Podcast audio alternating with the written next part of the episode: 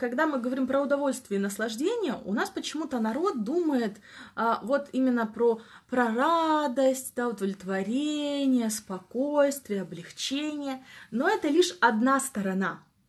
Помните, в самом первом, на самом первом нашем а, дне мы говорили, что является основой наслаждения. Это драйв и кайф. Вот все то, что вы сейчас пишете, это больше относится к кайфу, да, к спокойному такому состоянию. Если же мы говорим про драйв, да, и если мы умеем работать со своими эмоциями, мы умеем их осознавать, да, мы умеем их вытаскивать из себя, и мы умеем их использовать во благо, то вы тогда будете драйвовать в любом состоянии. Для драйва, внимания нам крайне необходима такая эмоция, как злость. Потому что, вспоминайте, у вас бывало так, что вы злитесь, и у вас такой вот заряд, у вас аж адреналин, вам, вам от этого хорошо, вы на уровне тела вот действительно драйвуете. И у вас много-много-много чего получается. И вы вроде бы злитесь, но одновременно с этим у вас все получается, и вам хорошо, и вы в таком удовольствии, удовлетворении. Так вот, ну, это не секрет, а это та вещь, про которую люди, ну, либо не знают, либо забывают. Мы можем получать удовольствие и наслаждение фактически от любой эмоции, да, с которой мы умеем работать. Но есть только ряд эмоций, от которых это невозможно, к примеру, горе. Да, здесь у нас не предусмотрено. Но если вы умеете грамотно проживать горе, то в конце горя, что, к чему вы обязательно выйдете? К благодарности. И когда мы можем испытывать благодарность, это также очень круто и очень здорово. Но если вы горе не отработаете, вы к этой благодарности так и не придете. Представляете? Вот почему необходимо так уметь работать со своими эмоциями.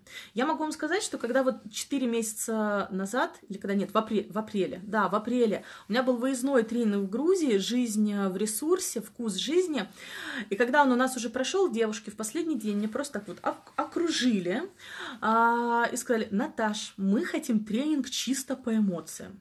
Я говорю, да ладно. Потому что они поняли, я им показала буквально несколько методик, да, и на уровне тела, и на уровне инструкции, то, что вы сегодня получите, что как можно себя все время держать на таком очень высоком, классном энергетическом уровне, при этом помогая себя освобождать от каких-то проблемных ситуаций, да, которые у вас тянутся из прошлого. И вот так родилась идея тренинга «Эмоциональная свобода». Да? То есть, когда вы освобождены от каких-то эмоциональных зажимов, плюс умеете вот эти эмоции использовать в себе во благо. Почему это еще важно, если говорить не только про вас, а если говорить еще а, про наших окружающих? Вот представьте, вы это как в семье, так и на работе. Ну вот какое-то, не знаю, вот время, что в семье довольно-таки все сложно, да, у вас есть дети, муж, мамы, папы, бабушки, дедушки, все как-то сложно. И представляете, если вы вот приходите домой все время вот, вот в таком подавленном, ужасном состоянии, и ничего с этим не можете сделать, потому что знаете, что вот еще чуть-чуть, и вы просто разрыдаетесь. Угу. А если вы умеете как раз-таки вот эту печаль, да, что у вас может быть еще злость, проработать и приходить домой, либо просто-напросто, когда это необходимо, переключаться на на состояние действительно а, подъема, на состояние радости. Вот как будут окружающие вокруг вас люди себя чувствовать, в том числе и семье. Они будут понимать, да, по крайней мере, чувствовать, что да нет, все нормально, все хорошо. Вот есть, да, человек, который так заряжен оптимизмом, просто с которым хорошо посидеть. Я думаю, что у каждого из вас тоже есть такой знакомый, такой родственник, которому вы можете позвонить и сказать, слушай, вот, ну, да, вот у тебя всегда все хорошо, ты всегда веришь, что все получится. Скажи мне что-нибудь приятное, что-нибудь хорошее, да? Это те люди, которые умеют работать со своими эмоциями, которые даже если злятся, могут сказать, я злюсь, но у меня все получится благодаря этому. Да, а кто-то может печалиться. И когда человек разрешает себе попечалиться, выплакаться осознанно, да, ему становится хорошо после этого. Вот. За каждой нашей эмоцией скрыт колоссальный ресурс, колоссальная энергия. То же самое с неудачами да, то есть там очень-очень-очень много всего. Если вы ничего с ними не делаете, никак с ними не работаете, они, во-первых, вам будут портить жизнь, намекая, что у вас один раз не получилось. Затем, зачем тебе еще раз это делать? Угу. А во-вторых, да, и это будет вот вас как раз-таки стопорить каким-то новым удовольствием. А, самый простой пример.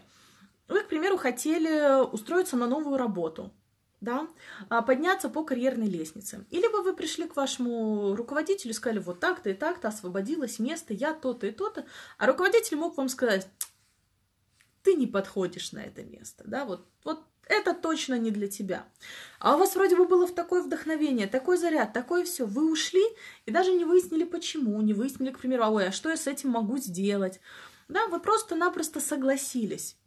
И в следующий раз, когда вам говорят, ну попробуй, да, есть люди, которые говорят, да, конечно, попробую.